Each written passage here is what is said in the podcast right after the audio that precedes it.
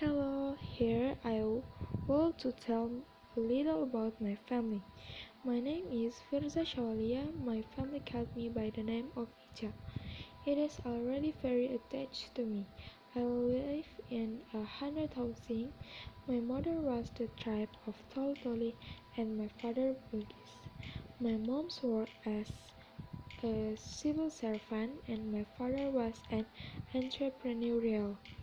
My father and my mother had a kind of hard talk, a bit of a detective. My mom every day made a meal for me and my younger siblings. They were both very anxious if I went to out too long.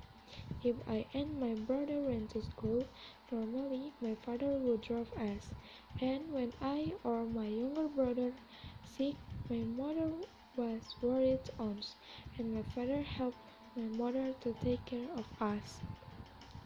And at the time my judge was ugly, my father said, It's okay, my son. Their mother enterprising again.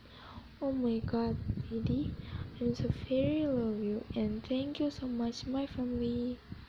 Bye bye.